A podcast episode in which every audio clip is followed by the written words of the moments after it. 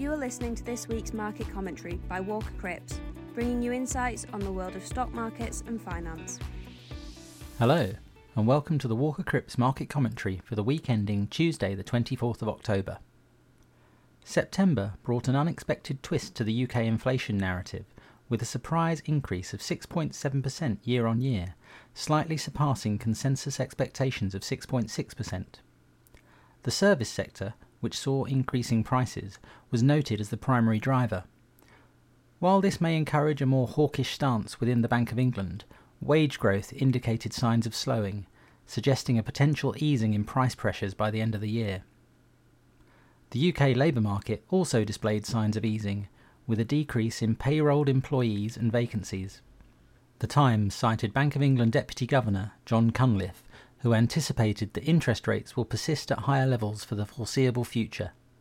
He noted mixed economic signals, with some indicators slowing, while others suggest that the labour market is beginning to cool. He acknowledged that the economy displayed more resilience in 2022 than previously thought. A Deloitte survey revealed that chief financial officers, or CFOs, at UK firms are becoming increasingly cautious about borrowing. The gap between those viewing bank borrowing as attractive versus unattractive has widened significantly. CFOs are also showing less enthusiasm for debt sales, with equity finance gaining popularity. Lingering concerns about the inflation outlook are influencing CFO sentiment, with most now believing that inflation has peaked. Nevertheless, they expect inflation to remain at 3.1% two years from now, above the Bank of England's target. Last week saw a report from the UK Economic Forecasting Group, EY Item Club, in which it increased its UK gross domestic product forecast for the year to 0.6% from its previous forecast of 0.4%. The anticipated improvement was primarily driven by wage growth outpacing inflation. However, geopolitical concerns, such as the Israel Hamas conflict, have raised apprehensions about energy prices. Gas and oil prices have surged, climbing nearly 50% in the UK since the 5th of October, and Brent crude oil surpassed $90 per barrel. Independent economic research firm Capital Economics cautions that if gas prices remain elevated and oil reaches $100 per barrel, it could result in an average inflation rate 1% higher next year. UK Chancellor Jeremy Hunt also warned about the potential for higher borrowing costs due to these geopolitical events. In the housing market, analysis from Hamptons showed landlords in the UK are facing an additional annual cost of £5.5 billion due to surging mortgage rates. Buy to let investors are collectively paying £15 billion per year in mortgage interest, marking a 58% increase since November 2021. Meanwhile, Bloomberg cited a survey which showed UK commercial property defaults are on the rise, with default rates on real estate debt reaching 4% in the first half of 2023.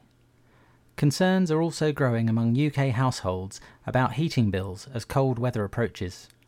A YouGov poll revealed that 55% of Britons have already started using heating this year, while 42% have not. The End Fuel Poverty Coalition has warned that energy bills will be a more significant problem this winter, as prices remain nearly double their pre Ukraine war levels with no additional government support. That concludes the market news, and now we'll move on to the stock focus section.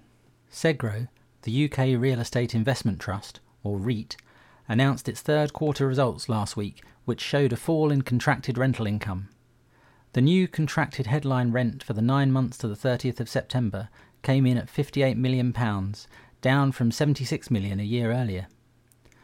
The company also announced its occupancy rate slipped to 95.3%, compared with 96.7% in the prior year. The shares declined approximately 3.8% last week, largely due to this announcement. Bellway, the residential property developer, saw its share price decline by approximately 6.2% last week after announcing its full year results. The company reported a 4% drop in revenue and a 17% drop in operating profit due to the challenging economic environment. The company also announced that it is anticipating to complete 7,500 homes next year compared to 10,945 homes in 2023. These headwinds are anticipated to continue into next year, which will continue to put pressure on Bellway despite the company's healthy balance sheet and strong land bank. Rentokil Initial, the commercial pest control company, saw its shares plummet by approximately 23.8% last week on the back of its third quarter results. The company delivered strong performance in the third quarter, with revenue at constant exchange rates increasing to £1.4 billion compared to £878 million in the previous year. However, investors showed significant concerns as the company announced that there was softer demand in North America caused by the macroeconomic backdrop. The US represents approximately 50% of Rentokil's revenue, largely as a result of its deal in 2021 to purchase Terminix for $6.7 billion. That concludes this week's market commentary. Thank you for listening. This was Walker Crips Market Commentary. If you'd like to hear more, please visit our website at www.walkercrips.co.uk. To keep up with our latest news and content, you can follow us on Twitter and LinkedIn at Walker Crips. Until next week, thanks for listening.